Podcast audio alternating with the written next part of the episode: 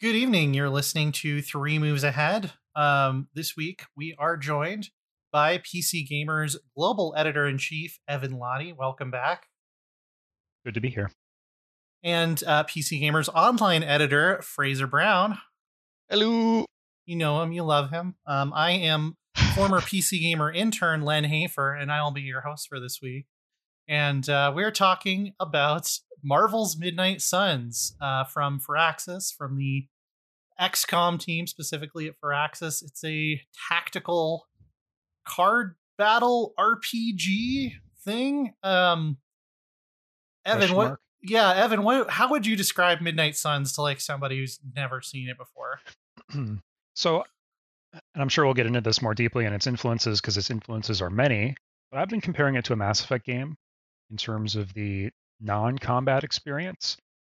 There really isn't a good comparison in terms of its combat, right? Because it, it's sort of got the movement stuff and, and the perspective of an XCOM a little bit, but it's obviously very different. I mean, I haven't played a action card game in this form before, so it's quite unique. It's a hybrid of a few different things, and you know, I think Persona is one of them as well as was Fire Emblem. Fire Emblem. But I haven't Yeah, played those games. Just kind of sort of what I've heard. So yeah, it, it's interesting how um, you know to feel the way that Firaxis has been paying attention to these different studios and influences uh, to feel it so prominently in this game. Yeah, I definitely see the Mass Effect comparison, and um, it's it's it's weird because the the two sides of it are are fairly disconnected. Like uh, they're very different games. Like you're not, hmm you know, you've got like this 3D like uh Bioware esque running around the abbey and the forest, but then you're not gonna like you're not gonna find monsters out there to fight. Usually, you're you have like that discrete mission table that's going to take you, or in some cases, a magical portal will take you to somewhere that you have a fight. Um, where it's initially, I was not like super thrilled with the level design because the thing from XCOM it's missing is the feeling of progressing through a level, and there's like no Mhm. height levels. It's always just kind of like a, a flat uh, rectangle that you're fighting on. Um, but I found that I came to mind that a lot less the more of it that I played too. Um, where you know it that they do some interesting things to make these battlefields feel really interesting. Um, but it is it is strange that it, it does feel like they just have two different games that they've kind of stapled together. I don't know, Fraser, if you felt the same way about that.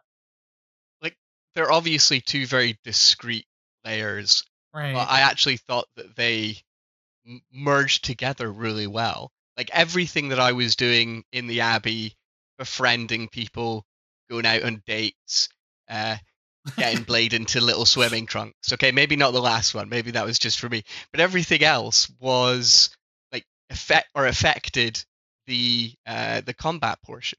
Like you get passive bonuses. Um, maybe sparring with someone will make them more powerful in the next battle. And the closer you get to your team, uh, the more abilities that you get. You get all these really cool combo uh, cards that you can use with specific heroes, and they can be like devastatingly powerful and come with a lot of really cool secondary uh, effects as well. So I always felt like even when I was just mucking around in the abbey, socializing, I was like making my team more powerful. So the next battle we'd be kicking a lot of demonic ass. Yeah, this is squarely a game about friendship, right? Oh, absolutely. Yeah. that is the I, I think the core theme, and and there's some of the kind of um, you know, bad parenting and and like found family as a theme, right? That Mhm. really sort of settles in around the end of the second act or third act, and through your conversations with Nico and Magic in particular, who are sort of orphans of a certain kind. So I thought that was pretty neat. I mean, yeah, in one sense, I don't know. I've heard some interesting discussions about like people speculating that maybe romance might have been in- included or intended at one time. There's sort of some hints at that, but certainly you, you can't have sex with any of these like Marvel licensed characters, which isn't too Right. surprising. But it's but it's been interesting because I, I asked um you know Jake Solomon, the creative director, and I think also IGN sent him a similar question. And I, I actually wrote all of those questions too. Oh, So. that wonderful. so, so so you yeah. you'll know then that like they claim they had lots of freedom from Marvel, and actually Marvel approached them to make the game, which I think was pretty interesting. Yeah, it, it does seem. I mean, the the impression I got when I was at the preview event, the very first preview event, like hands on earlier this year, is that maybe it was something that they wanted to do, but they either Marvel said no or they were afraid that the, you know they just they didn't want to ask because they knew that the answer was going to be no or something. Um, but yeah, it's it is it does turn out to be like you know you end up becoming BFFs with all these different Marvel characters. They've got sort of they're sort of you know divided into the two groups where the Midnight Suns are these sort of lesser known characters like Nico from the Runaways and uh, Blade and uh, Magic, and then you have some Avengers thrown in there, which I sort of joke that it's really a game about the Midnight Suns, and then they put like Iron Man and you know Captain Marvel and Captain America in there, you know, to to get the people who don't know about the you know mystic side of Marvel.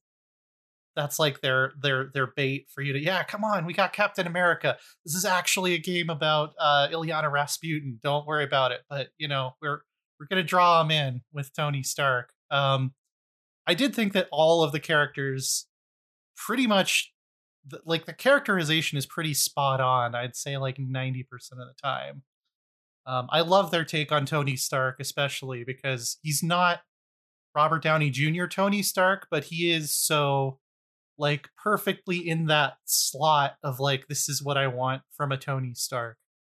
Um, I thought hate him was- so much. I hate him. I hate him. I is- hate him. I hate him. He is But it- hateable, but he this like is he this is great. Like I want to Yeah. hate characters. I don't like, and at the same time, we had these like breakthroughs and emotional highs. It was like a, I actually felt like we developed this realistic, um, not quite friendship but relationship, uh, by the end, and it all felt really cohesive. Um, so me hating him is not a complaint. Like I love to have characters I hate. Um, and like everyone has a role. I really loved that the Avengers were in it actually because they created this fun family dynamic where you've got the boomers and you've got the sort of Yeah. millennial Gen Z kind of characters and they clash in these uh, kind of cliched ways, I guess, in, in terms of like a family sitcom. But that Yeah. felt so much funnier when it's recontextualized as a bunch of superheroes um, and anti-heroes. It, it, it felt like very novel, even though we were going over a lot of like quite familiar story beats.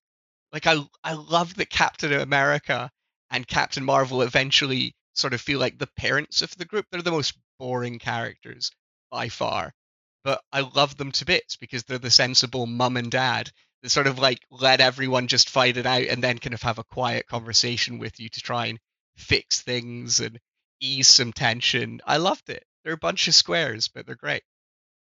Yeah, I think they picked a good group because I mean they have a pretty big roster to pull from here. I think it was pretty deliberate who they put in the Abbey together. Um, I mean, you get the interesting dynamic between Tony and, and Doctor Strange, which is like pretty well established through you know films Mhm. and comics at this point. But it, it's it's science versus magic, right? And you, but they're on this incredibly, you know, they're literally like in a pocket dimension, basically. yeah you know, in a, ma- a magical floating abbey from like the Salem witch trials. So, you know, Tony Stark is continually referring to the fact that he's uncomfortable, he's out of his element.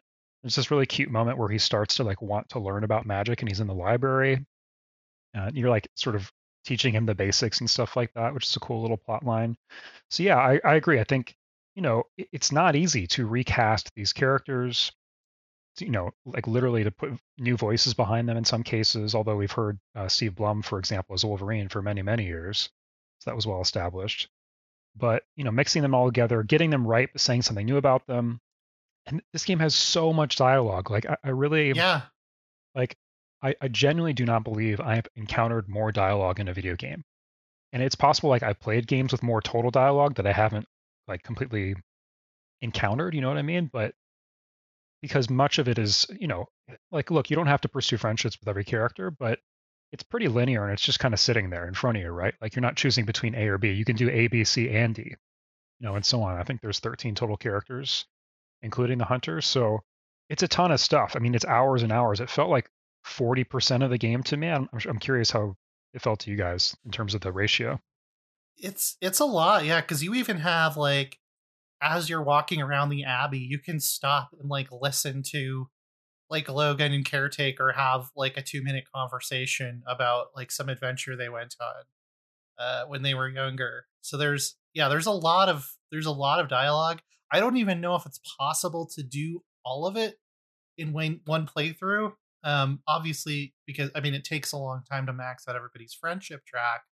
But the other thing that makes me think that is when I got Doctor Strange to level three, his like level three friendship conversation was referencing a major event that had just happened in the game. And I remember being really impressed by that. And I'm not sure if it's just, oh, this mm. conversation can't happen until that event has happened, or if there's like a separate friendship conversation for that level based on whether you've done X yet or not, which would be pretty impressive. Um, I'd be curious to go back and and try and test that. Um, yeah, I've I've really liked the writing for the most part. The I mean, Jake Solomon sort of described it as as like Saturday morning cartoon style, which kind of sort of clashes a little bit with some of the dark supernatural stuff sometimes i thought. Like this is definitely a game you could give to like you know your 12 year old niece or nephew and there's nothing in there that's going to be like you know you're going to get a call from their mom about why did you give them this game? Um it's it's very kind of like all ages friendly while still having all this like end of the world there's demons and stuff going on. Um i think the the the the darkest thing so far has been wolverine talking about the time that hulk ripped him in half threw his oh, legs yeah. up on him. yeah. uh, but he doesn't go into too much like gory detail with it.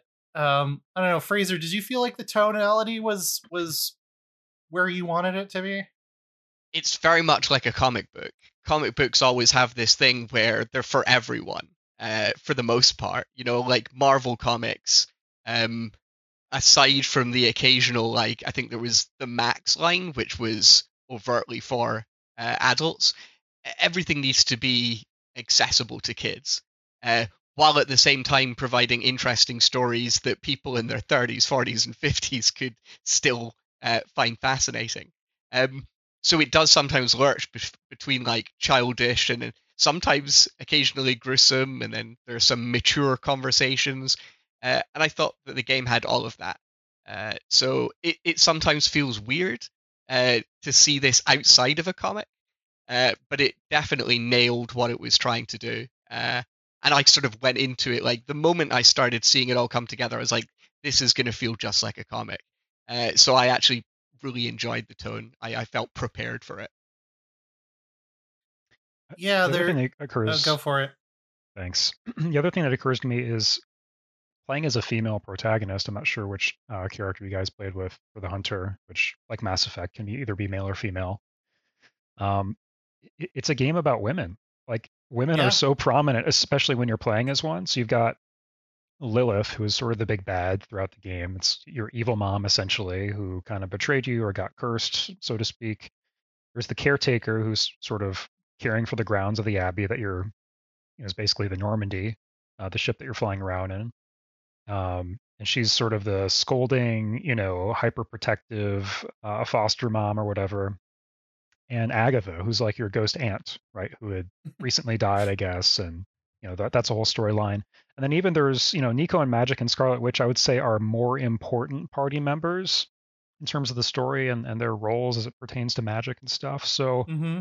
like I don't know if I've ever played a game that features six or seven women like so prominently like that. You know what I mean? yeah, I did play as the the female hunter as well, and I that those were that was like my team was like Magic and Nico and eventually Wanda were like you know, although I I do kind of think like Wanda's combat wise might be one of the weaker characters. I wish they would do oh, yeah. some some more things to give her maybe some free movement so she can actually use her abilities more effectively. Um, yeah, I, I really like that. I really like that. You know, they'll take a character like Doctor Strange, the the Sorcerer Supreme, and then kind of make his arc about you know I maybe I wasn't right about everything and kind of losing faith in himself. And you know, Tony Stark is a very conflicted character who goes through a couple different sort of breakdowns throughout his arc, and it is kind of the yeah the women of the Abbey who are sort of directing things. Even on the Avengers side, I feel like Carol Danvers is sort of the one who has her head screwed on straight for the most part. Um, so yeah, I, I, really like that. I really like the dynamics between those characters, um, and I really liked how they took some of the traditional leaders and you know gave them roles where you know this is this is somebody who has lost their way and uh, and you kind of need to show them the way back again even playing as a fella it still feels like uh, very much a game about women. Uh, as a male hunter, you are you're completely shaped by the women in your life, um, far more than than men. Like you, you don't have any, you don't know your dad, um, so like it's all of these kind of you've got a lot of maternal influences, but then you've also got in the actual Midnight Suns. I feel it does nudge you towards friendships with Magic, Nico, Scarlet Witch more because they're the the core most important members of the team. Uh, so yeah, even as a guy, it definitely feels like it's aiming that way. Uh, and definitely for the for the next playthrough, which is inevitable, I'm definitely going to be playing it again. Uh, I will definitely try uh, a Lady Hunter. I yeah, for even, sure. Even violence against women is like a very small theme in this sort of, uh, you know, slight puzzle and item finding work that you're doing around the abbey like if you remember there's there's actually like a tree where they lynched i guess the uh, the witches of salem. Yeah the salem uh, stuff is very dark. Yes so maybe maybe not wolverine uh, being torn in half but maybe that actually because yeah, they're like yeah. literally like sp- spots of blood you have to like find on the ground and like gather up so to speak. I mean it doesn't really depict it but um anyway i, I thought that was interesting. I'm, I'm not really i'm a comic book fan and collector. I, ma- I mainly uh, follow DC stuff, but I was like much less familiar with this team. I mean, you know, partly because like they haven't had a lot of comic runs, you know, and it's mainly like Ghost Rider. I think is is one of the prominent Midnight Suns characters. And actually, as comics, it's spelled S O N S. They've kind of taken it in a different mm-hmm. direction here, but um, yeah, it, it, was interesting to connect with these characters, and, and that was part of the fun experience to me. That like I came away with this like really liking Magic and like her backstory and oh, she's Colossus's sister, she's an X-Man, and, and you know, like Marvel in particular loves to kind of pass these characters between teams throughout their arcs, and they sort of change and develop. So it was just sort of fun to come away with, you know, becoming a fan of new characters and wanting to find out more about them, wanting to go back and buy some of their runs and, you know, kind of learn how they started and originated. Yeah, I went and picked up Runaways based on playing the preview build for this game because I didn't really know much about Nico. Uh, and then she was just so cool in Midnight Suns that I was like, all right, I I need to I need more of this story. Um, did uh, did either of you have? I know Fraser, you said you hated Tony Stark, but I want to know who everyone's like favorite and least favorite character at the Abbey is. so yeah, Tony would be my least favorite, although I wouldn't I would not replace him. You know, like he right. is he is necessary. Um, favorite is so so difficult. Um, probably magic. Uh, she's just an absolute badass. She's the queen of of Limbo and a mutant, uh, and she wields a badass sword and kicks people through portals. She's fun to play with as well. All her stuff is about teleporting and creating portals, pushing people through it, and then into other people uh, and you can even summon like an extra uh, character, an extra hero for a few turns uh, by just portaling them in as well, which is awesome. So just across the board, she is so much fun. Uh, but Blade and Nico uh, are also pretty pretty badass. Yeah, I found Nico yeah. to be I found Nico to be the most effective in combat, other than the Hunter. I mean, the Hunter is like an insanely overpowered character, yeah, yeah. like deliberately so. Like has the most cards in the game, you know, highest damage ceiling, can all the you know can heal and deal damage simultaneously, all this stuff, and, and like that's very deliberate. Character's supposed to feel powerful, and actually, we should talk about that as it pertains to the combat design. But Nico, like that Witchfire ability, was really fun for me. Like a lot of her mechanics revolve around randomness, like this literal mechanic called uh, roulette that kind of applies different keywords or you know so for example witchfire it, it attacks an enemy for high damage and if it kills them knocks them out it will then continue that until you know you don't ko somebody. So it's a potential for like four ko's in a row which can be really valuable especially kind of mid to late game where you have all these enemies that are replicating each other over and over again in a way that's pretty frustrating. So in, in terms of combat nico definitely up there as, as kind of um you know the atom bomb that i put on the field but I think Blade in general is just such an amazing character. I, you know, I, I, think this is where the Saturday morning cartoonness really shows for me in him because he's a vampire. He's arguably the darkest character on paper, and yet he's the one who forms a book club, right? Yeah, um, Blade, um, is, eh, Blade is awesome. Yeah, the the eh, reason he, he eh, forms it though is what's amazing, right? yeah, and, and so like relatable and cool, and like high school, you know what I mean? So I just love sort of seeing that side of Blade. I haven't read any Blade comics. You know, of course, we've all seen the some of the Wesley Snipes movies, which are great. But um, yeah, I, I thought that was really well handled. He sort of re- reveals himself as a total nerd, right? And I think yeah, what is the the, the first book in the, the book club, uh, you know, relevant to the audience of this podcast is uh, Art of War. Yep. Which is like exactly the like you know what the high school history nerd would pick i think that you know that's the book they find cool and fascinating and it's like public domain of course they can put yeah. it in a game like this but yeah i love that like the everybody at the abbey eventually breaks off into like one of these three clubs and the first one is it's literally called the emo kids but it's like the goths it's the weirdos basically and then you have the nerds and then they go off to the to tinker with you know technology and stuff um and then it's it's very clear that the team members that don't have a club yet are the jocks. Like it's very obvious. It's captain marvel it's it's steve rogers it's blade and eventually logan. And then instead of like you know starting like uh, you know a weightlifting club or something they start a book club which i just thought was a hilarious sort of subversion of expectations there. The conversations they have about books are so high school as well. Yeah. It's it's just beautiful cringe. Uh, I don't even I, want to spoil, but like the book Wolverine picks is yeah. that was that was one of the best the best conversations I thought in the game. Um, yeah. Uh, so we've talked a little bit about like who these these characters are as people. Um, I think we'll we'll get we'll dig more into the combat, but I did kind of want to get both of your takes on sort of the hunter as a character since this is something that I don't think a Marvel game has ever really done before, where we have a, a voiced protagonist who is an, an, original character. It's it's pretty much exactly like a fan fiction OC that like you know is going to hang out with the Marvel characters that has a voice and a style and kind of a a distinct vibe to them um, that I ended up really liking.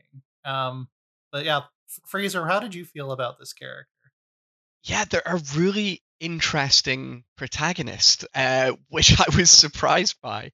Uh, you're definitely not the sort of blank slate that you get in a lot of RPGs. You have hundreds of years of history, technically, um, and you've got all these uh, family connections to the crisis that's going on. You're like at its center, uh, but at the same time, you are still playing a character that you shape and that is often a sounding board for other characters. it's in the middle ground. I, I guess it's a little bit like Geralt, actually. Um, you know, you have this identifiable personality there that you can tweak and shape, but not, you're not going to turn Geralt into some psychotic serial killer or like the worst asshole around. He's always going to be Geralt. And I think that's the way with a hunter as well. You can make them a little bit darker, a little bit edgier, or very sweet and nurturing. But it, ultimately, they still feel like this cohesive character who's gone through a lot of trauma, who sometimes has conflicting feelings about how they should deal with their demonic mother. Uh, I just I love the arc that they go through. I because you've you're just near the end, aren't you, Len? Yeah, I think I'm I'm on like the third or second to last story mission. Yeah, right well, it, this so. this growth just and and the themes of of family and friendship really do carry on just right up until the very last moments of the game. Uh, and I yeah, I just really connected with with the hunter as a character, which was very unexpected because when I first started playing, I was not impressed. I was like, what is this like weird I'm an old knight speaking weirdo with his armor, uh, just trying to chat up Blade. I just did not gel with the character immediately. But then, as you have these conversations and develop these relationships, you start to learn more about you as the hunter and what you went through before you fought your mother the first time around 300 years ago. Um, and yeah, I just ended up being very happy where they where they took that character.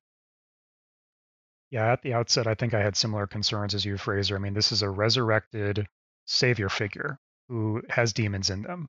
And I think, you know, those archetypes have existed in other video games and fiction in so many ways. And I was just worried about it really being too generic.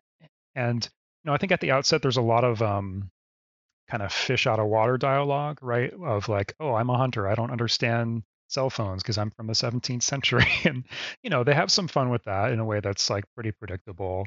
But ultimately, like, it, just it's something sort of clicked, and the hunter like is embraced by the other characters. They fit in. You know, they're they're sort of cracking the same contemporary jokes, and and somehow that just worked for me. And they seemed comfortable and and like they fit in, and and like sort of loving and compassionate is kind of because I you know I didn't make a ton of dark uh, morality choices, I guess. And it, like you were saying, Fraser, doesn't feel like you can really swing too hard toward darkness. I think there was only one major story choice that granted me negative 10 darkness points or whatever it was. Um, you know, otherwise it's all plus one or minus one throughout the game, I think. So, you know, it didn't feel like I had a lot of, uh, you know, I, I just couldn't make big swings of that that spectrum, which was fine. I mean, you know, this is ultimately a game about um, you know the team and the group and I, I, didn't expect it to branch or deviate too much in that way but you know ultimately i was happy where, where it ended up. I think a lot of it with the hunter comes down to the kind of relationship decisions you make between your your mother figures right? You know do you admonish the caretaker when she's overprotective? Do you support agatha as she's sort of snooping around the grounds and trying to uncover secrets and magic and stuff like that you know, sort of the decisions you make there are kind of the most reflective of who you are as a person, I think. Yeah, and it's very much like there is a light and a dark, but and I ended up basically almost right in the middle by the end of the game, or by where I am now. Yeah. We'll see what happens at the end. Um, but it is it definitely is not like Knights of the Old Republic, Dark Side, Light Side, where it's you know uh, give the give the puppy a treat or you know throw the puppy in a well. It's like no matter what, the hunter is a hero who wants to save the world and is going to be proactive about, you know, saving the world. Uh, the light versus dark is more sort of are you going to be like a traditional like a Steve Rogers like hope and justice sort of hero or are you going to be um sort of more like magic which is this character that is like, you know, I I have a dark past and my past kind of defines me, but it also makes me stronger. And, you know, we shouldn't be afraid to use the weapons of our enemy against them and, you know, do what do what it takes to win, which I thought was I kind of rolled my eyes at first when I saw that there was a light dark meter because that's just such like a like a 2004 RPG thing to me at this point. Um, but it ended up having a lot more nuance than it usually does, and I I liked that I could kind of walk that line. And there are certain characters like Nico where you're not going to make friends with her by always choosing light or always choosing dark. Like she has kind of her own code that's also somewhere in the middle. And sometimes she likes light options and sometimes she likes dark options. And you just kind of have to uh, think about it in, in a more nuanced way, which was really cool.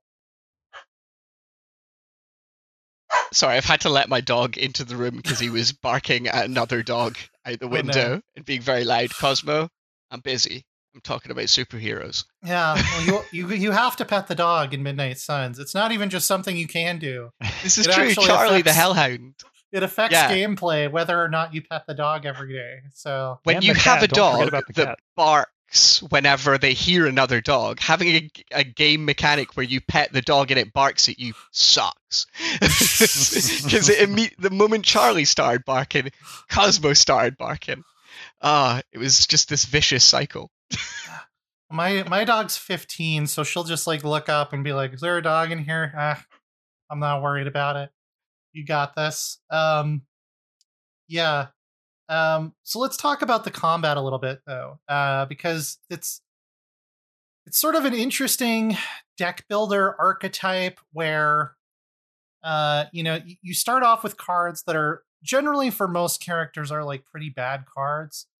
Um, I think Captain yeah. Marvel, like Captain Marvel, really shines in the first ten hours because her starting cards are actually good, and everyone else kind of needs to find better cards. Uh, and you collect them, you upgrade them by getting duplicate copies, and then eventually you can add modifiers or find versions of them that have like an extra modifier on it. Um, and uh, yeah, I thought it was, I thought it was a little bit vexing at first, like just kind of getting my mind in the right set to understand like what what is progression in this game because for a lot of characters it just ends up being like i need to throw out all of these starting cards because they're not very good and just find better ones Sorry, I'm just hiding Cosmo under a table. Get under there.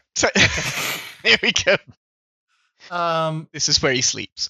But yeah, Yeah. um, I, I I adored the actual the combat eventually, but like you at the start, I I, I wasn't really sure um, if I was really going to be into it. I, I find it quite easy um, and a little bit basic at first, and you know, coming from from XCOM, uh, I I was a little bit worried.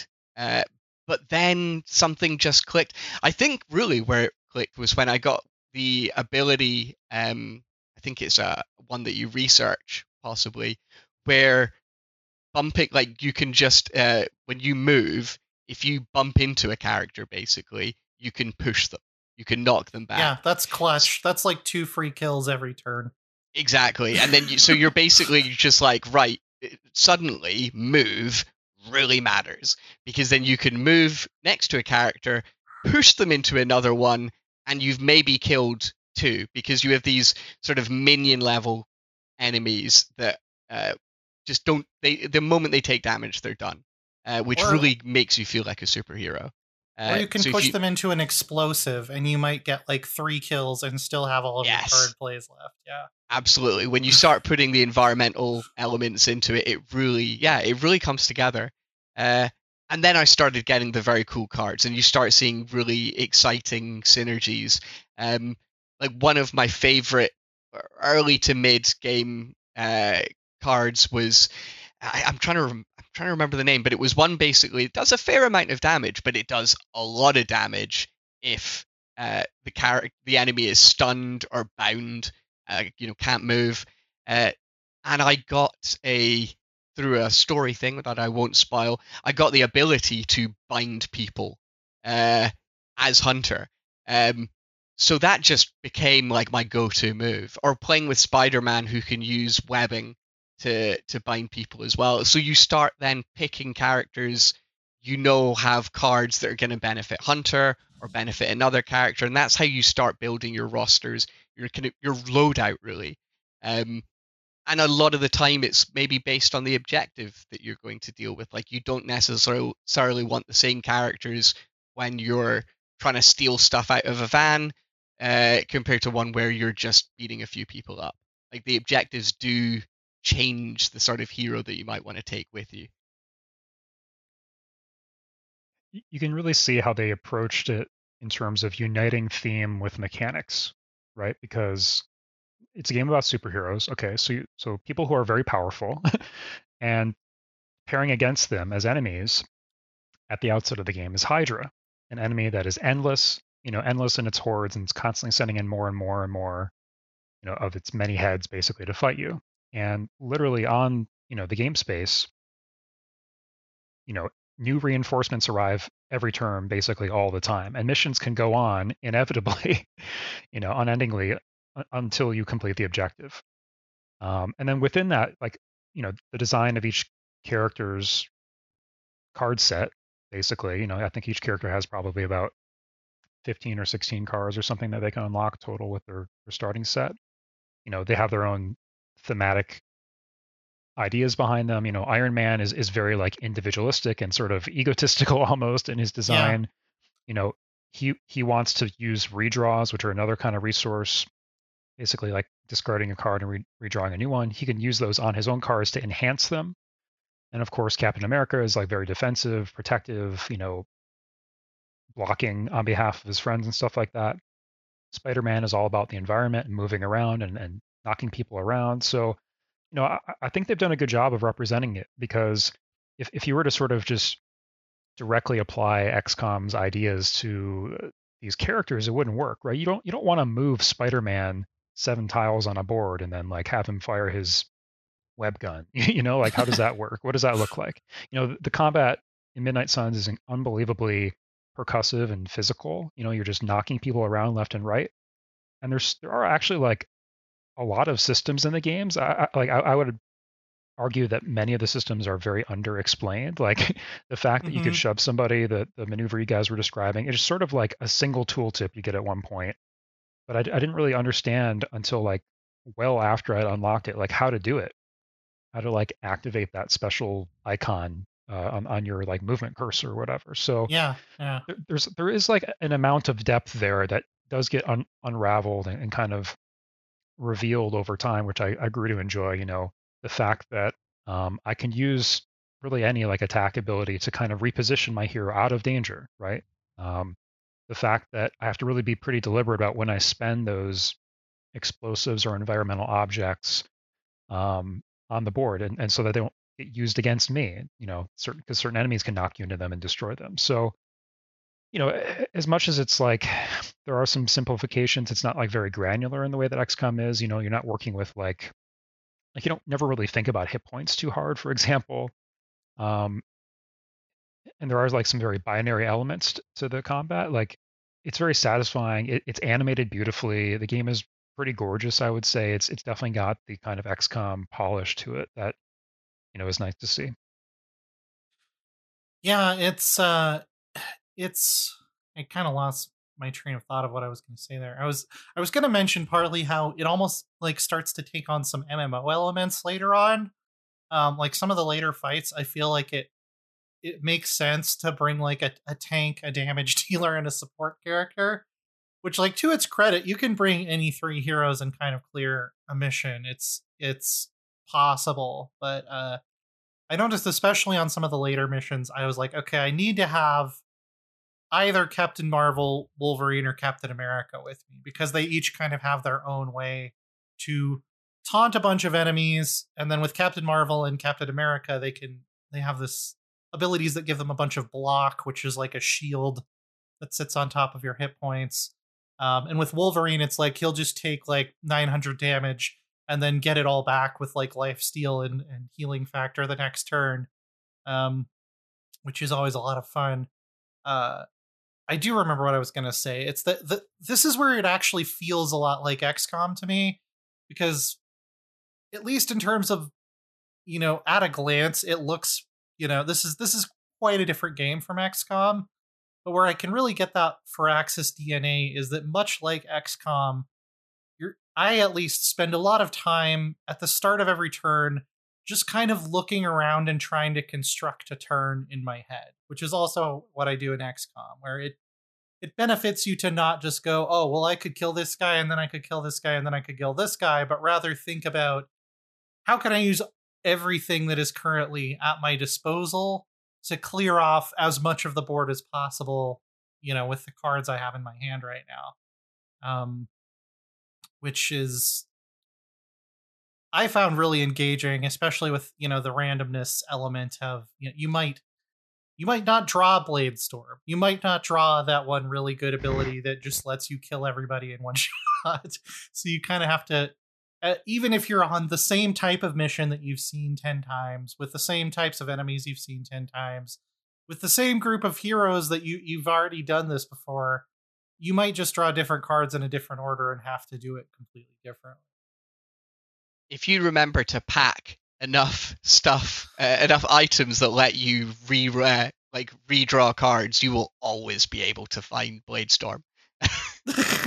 well, okay, so here's here's the interesting thing. I have not bumped the difficulty up at all. I'm still on like the default difficulty. Hmm. But I've Hmm. never used items except when the game forces me to. I've been, that's basically been my way of adjusting the difficulty to my preference is like I'm just not going to use combat items. Oh, I, I love them so much because like at higher difficulties they do become kind of necessary. Um, and but it's also just fun to play around with. Like Blade is is one of my favorite uh, characters, both in the social and the combat side of things. Um, and his his whole thing is is bleed. He causes Yeah. a, a lot of bleed damage. He's got a card as well that um immediately gives you a couple more cards and the, and basically gives them all bleed. Uh, so he's very bleed heavy, but you've also got um, ways to give other characters like bleed and lifesteal and all these different abilities. So you're sort of you can create your own little army of blades, or you're kind of you're almost like multi-specking characters with some of these little little extra bits you can give them. Uh, it's it's a lot of fun. Uh, and the, you mentioned the, the kind of XCOM comparison earlier about um, planning your kind of your your full turn. Uh, the thing that's different in in Midnight Suns is you see all of your threats.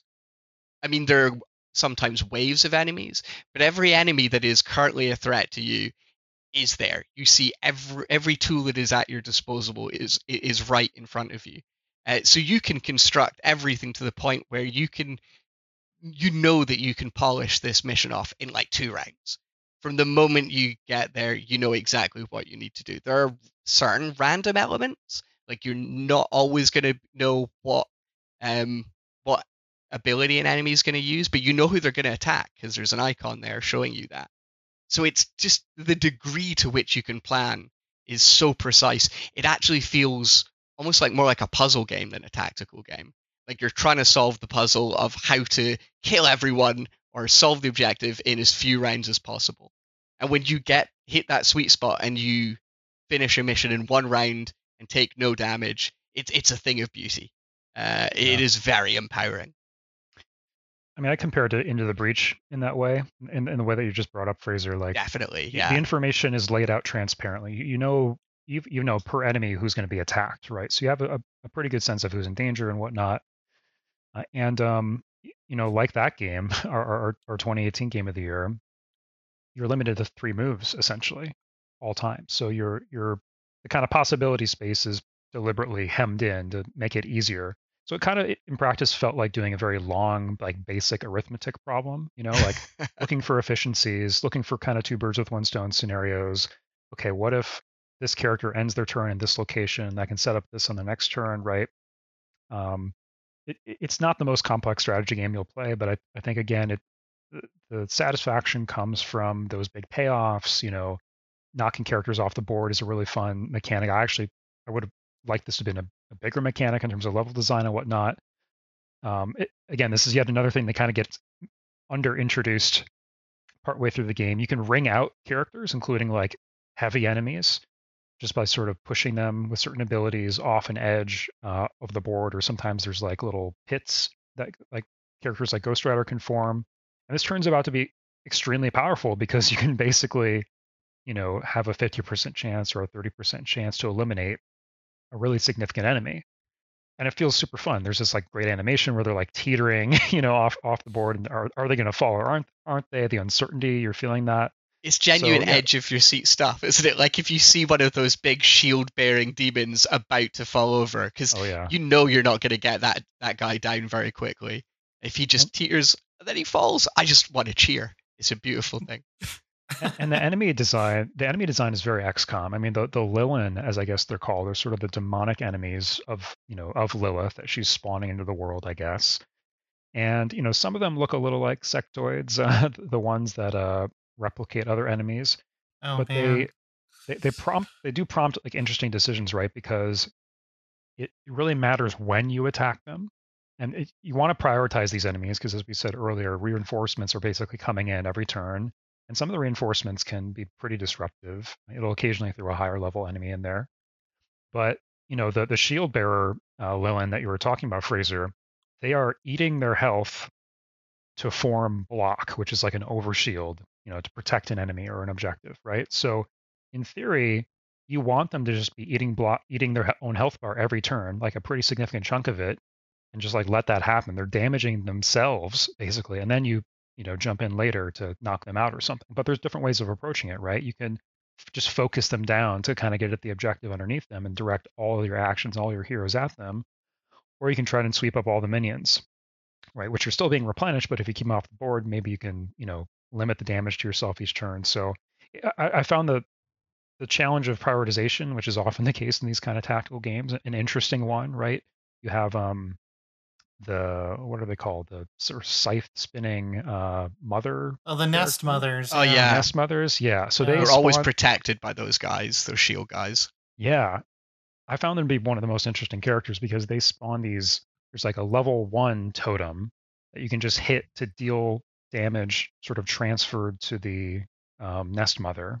They spawn like maybe six of them at a time, but then they can upgrade those like little, you know, rock piles basically uh, to like ones that grant certain status effects, like they grant block to the enemies, or they'll, you know, healing or something like that.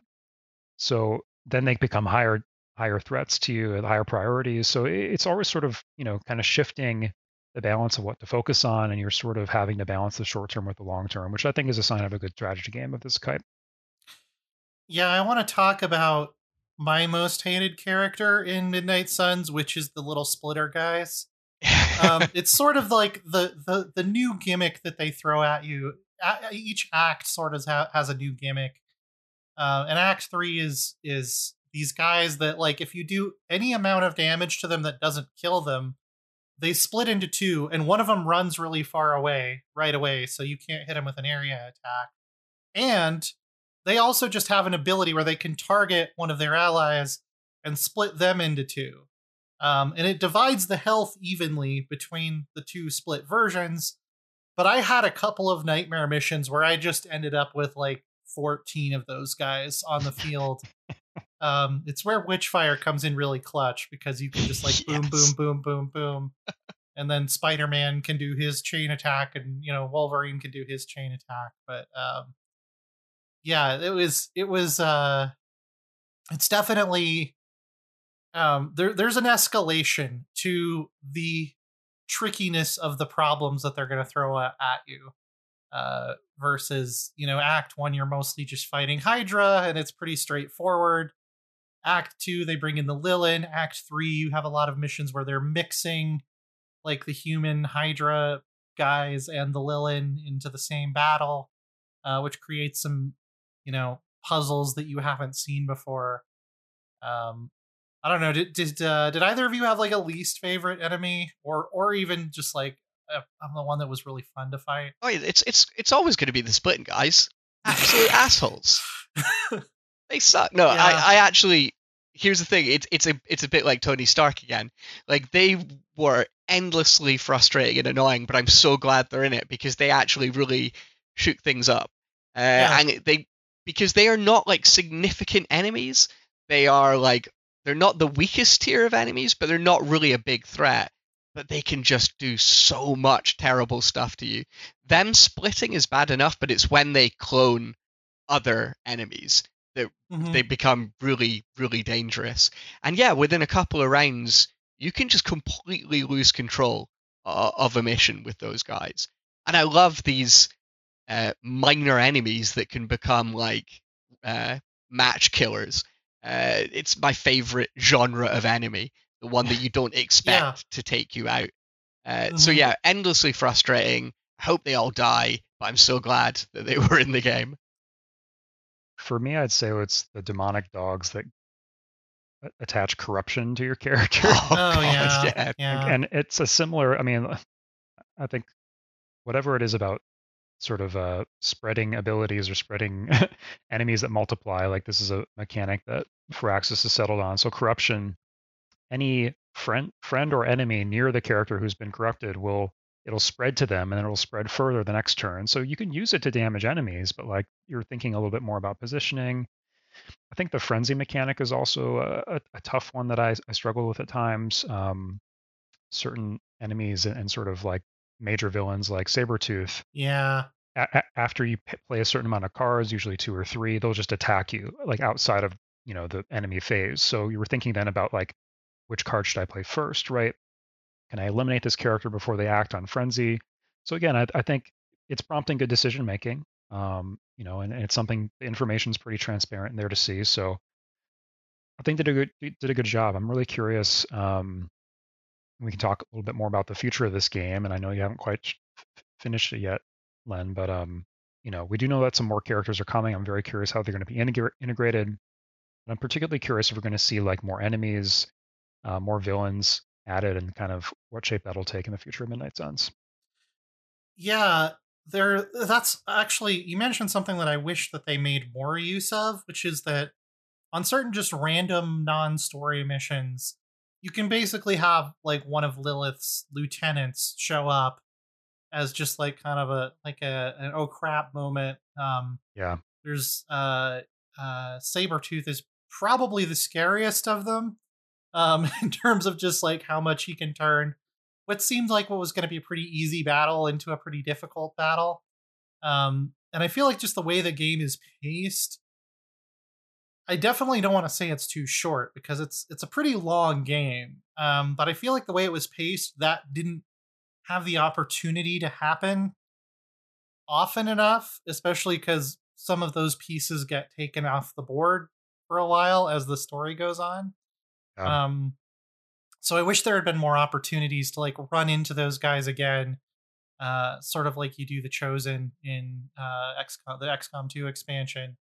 um i felt like I, I saw each of them maybe two or three times before we got to sort of the climactic final boss fight with them um but yeah one of them is venom which is a good segue into talking about the future of the game because they have already announced a season pass uh, that's going to add four new characters. It's uh, Morbius, Storm, Deadpool, and Venom, which kind of explains why you don't hear anything about Venom again. sort of after his boss fight, because I guess presumably the plan was that eventually he's going to join you when the DLC comes out.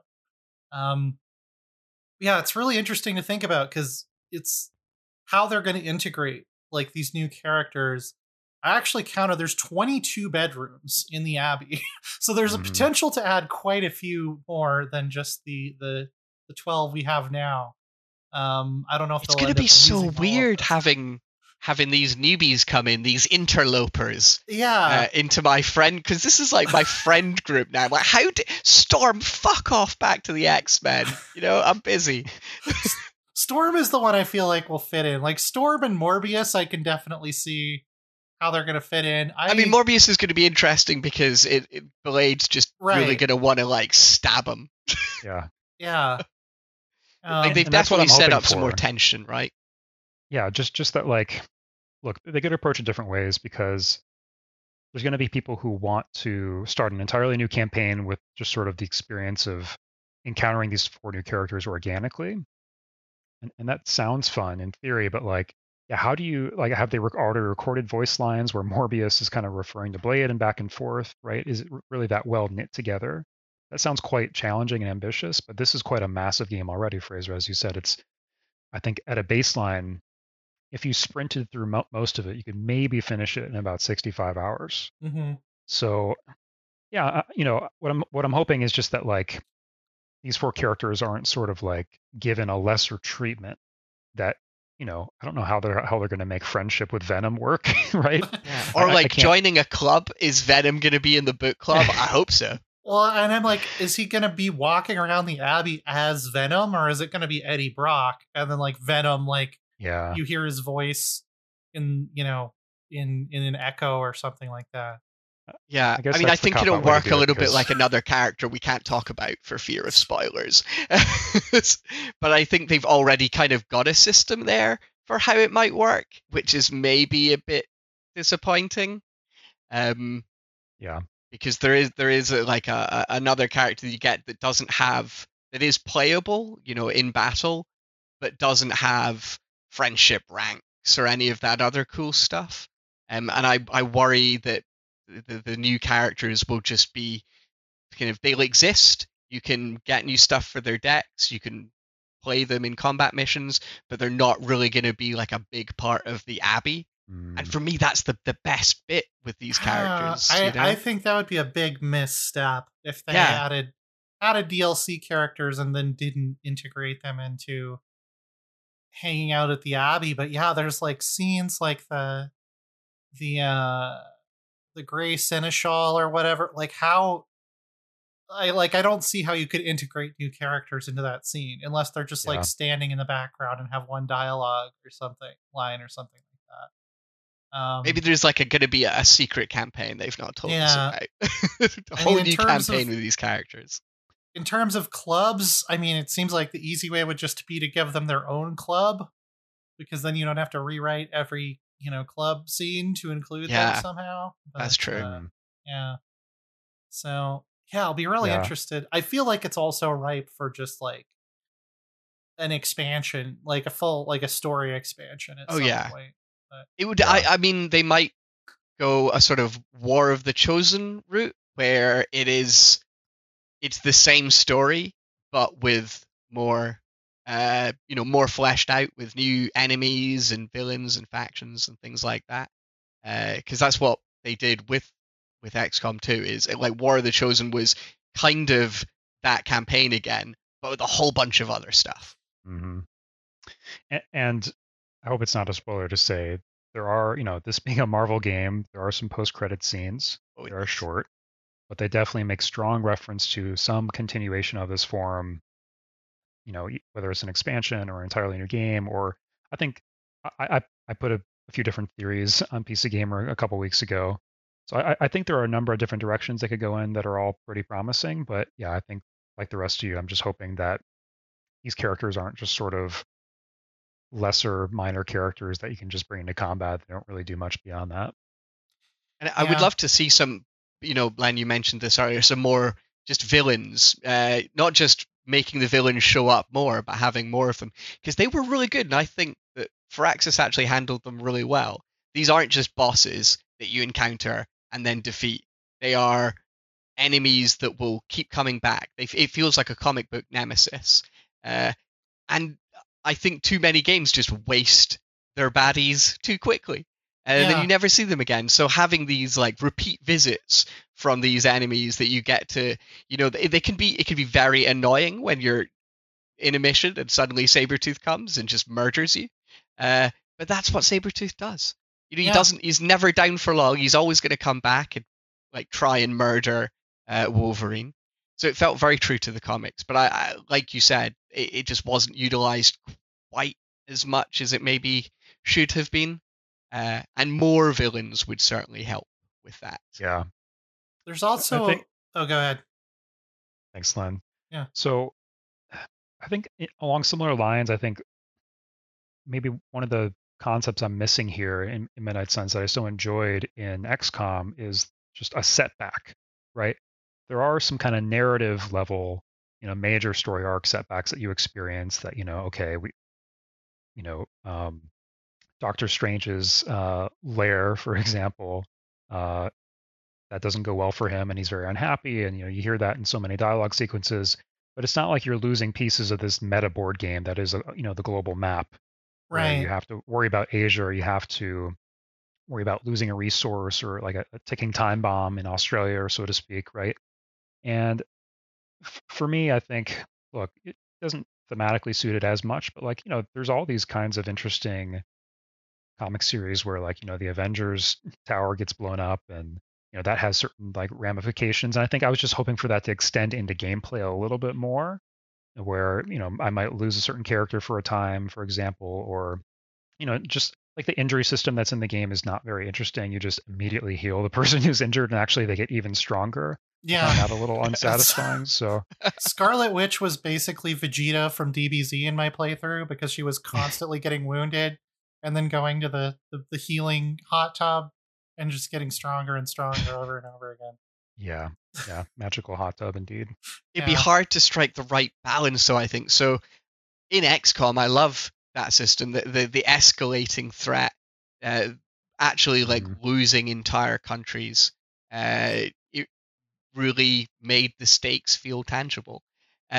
I just think it would be so hard to do that in a game where I actually want to maybe spend a whole evening playing it, where I'm just doing general missions and chatting to people and hanging out, and maybe putting on some swimming trunks and lounging by the pool.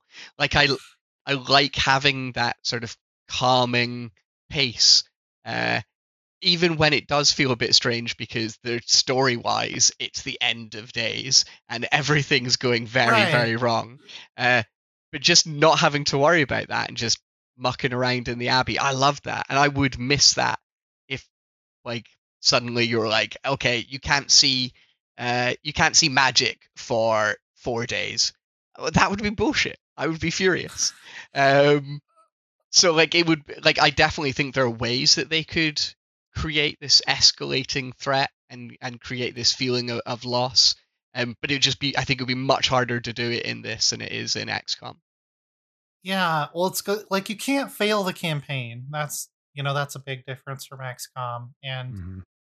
they they say that things are getting worse, but you mostly only hear about this through like posts on basically superhero Twitter, which is a whole tab in your interface. Um, I'm not sure if it's Twitter or Discord. It seems to sort of be like a hybrid between them or something. Um, everybody's having group chats and, and stuff on there. And yeah, I didn't feel like that was. I felt like one thing that was really missing is like an idea that like the Abbey is threatened. Even if there had been like, okay, Mhm. we're in like Blade literally has a moment where he he he like looks at the camera and says, "We're in the end game now." And if there had been like I don't know some kind of like a Lilin tentacle bashing against the magical barrier of the pocket dimension, like I felt like that was kind of missing. Like the Yeah. this idea that we're in per- we're really in peril now. Um, uh, that would have been cool. I'd love to see them do more stuff with um sort of these anti-hero characters. I think Johnny Blaze is a really interesting character the way he's positioned in this campaign. Or sometimes he's a friend, sometimes he's a foe. He has like you know, he has like main cast billing. He has like his own icon and everything.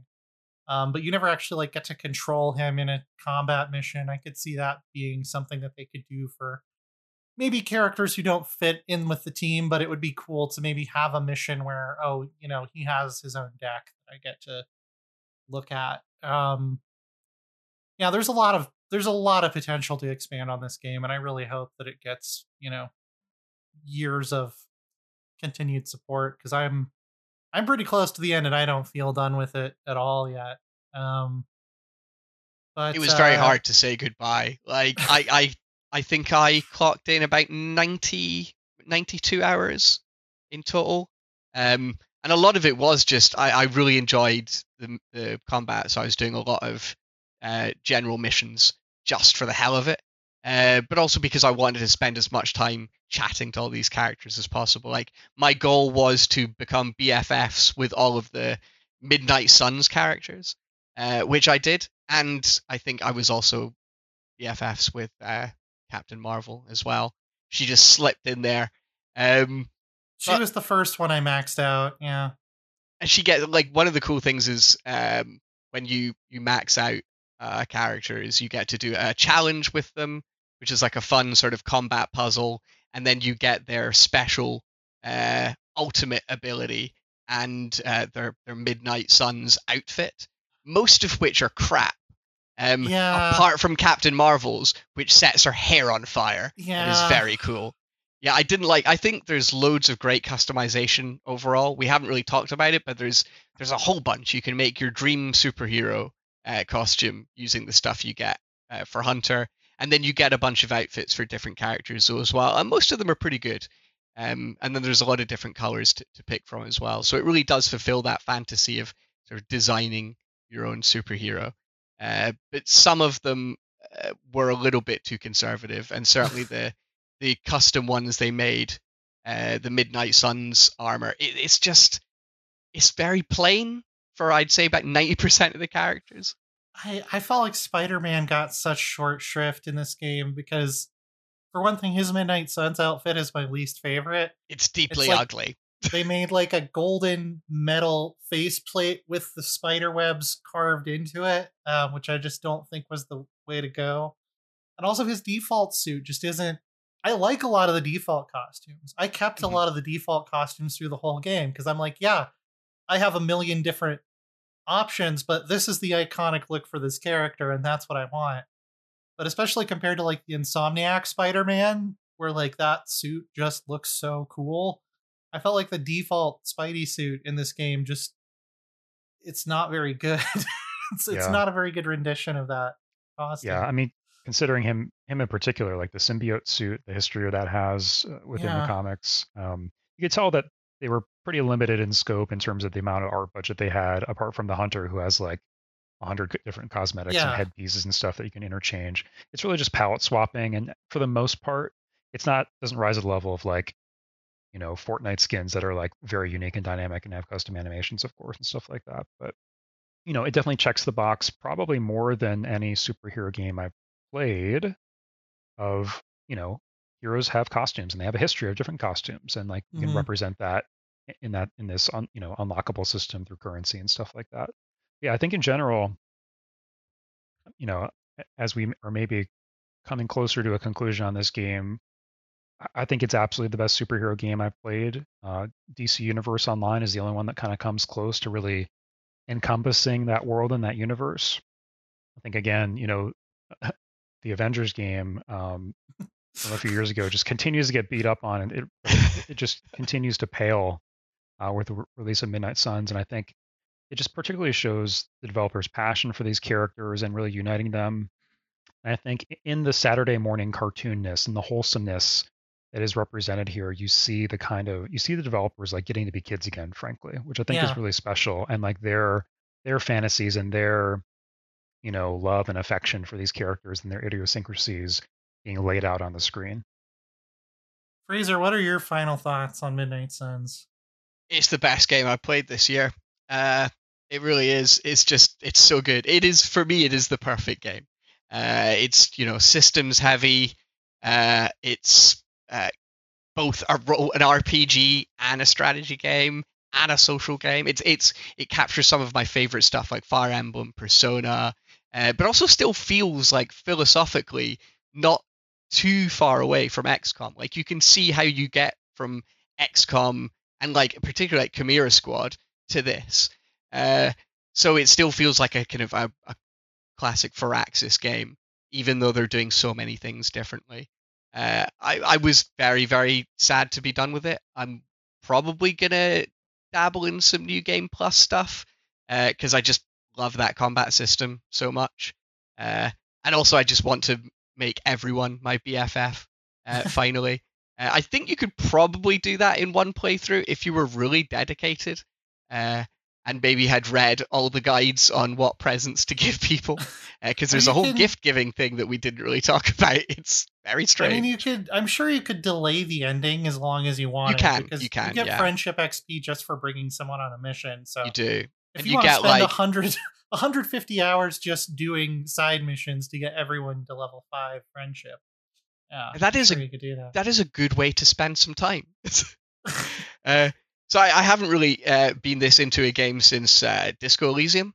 Uh, I think at the time I, I, I said with Disco Elysium, I, I was like, I don't think any game will ever sort of hit me uh, as much and sort of and grip me as much as Disco Elysium did. And obviously, Midnight Suns is a completely different kind of game in every way, shape, and form. Uh, but I find it just as compelling. Uh, and yeah, absolutely thrilled that there's going to be some more characters, even if they're not as as fully fleshed out as the existing heroes. Uh, but yeah, really, I'm waiting for a proper expansion with a new campaign or a sequel. I just want more of this. Uh, so I really hope Firaxis is going to keep churning out the Marvel stuff. Yeah. Yeah. As you said, they've stumbled on the right formula. You know, they've, they've got a, a package that has pacing. You know, the, the combat. I mean, some of the combats can you can be in a mission for an hour if like you're you're really kind of running into trouble and hitting a lot of attrition, right? It, felt like that for me on a couple occasions. But I think beyond that, the, presentation in general. I mean, I don't want to compare it too closely to the Avengers movies, but I thought the cutscenes were quite effective, well directed. You know, Oh, yeah. certainly, and and the score does a ton of work to really kind of unite the feeling of those movies. You feel like you know you are kind of in a, some kind of spin-off or continuation of that universe, which I think is a huge success because that's a massive bar in terms of quality and presentation to to pull off. the the score definitely has a like an MCU vibe to it for sure. Mhm. Um, yeah, I mean, I also loved it. I think it's a pretty easy consensus on this one. this is one of the best games, one of the best strategy games, and and even one of the best overall games that came out this year. Um, and uh, yeah, there's like whole systems we just glossed over, like you know, the exploring the spooky woods to like find journal entries to put together Hunter's Past. That's like a whole other thing that I ended up like enjoying on its own terms. It's like a good break from the combat. Um, and it's more active. You're not just like sitting there going through dialogue trees. Um, yeah, it's it's really well done. Um, I hope we get a lot more of it. Uh, before we get out of here, uh, did either of you have anything on uh, PC Gamer lately that you think the Three Moves Ahead audience would would be interested in uh, checking out? Everything we write, it's all good. It's all Go good. the homepage. Yeah, just, we do have yeah. a, we have like because we're all Yeah. we're all kind of heading off for the holidays now, but we do have across the holidays a whole mess of features uh, from the team and from our lovely freelancers. So there's absolutely loads to uh, to read while we recover from another harrowing year on this planet. That's the spirit. I and I have to give a, a shout out to another strategy game as well that I brought up earlier, Into the Breach. If you haven't played the advanced edition that came out for free in July. It's it's one of those amazing expansions that kind of we've been hoping for with Midnight Suns.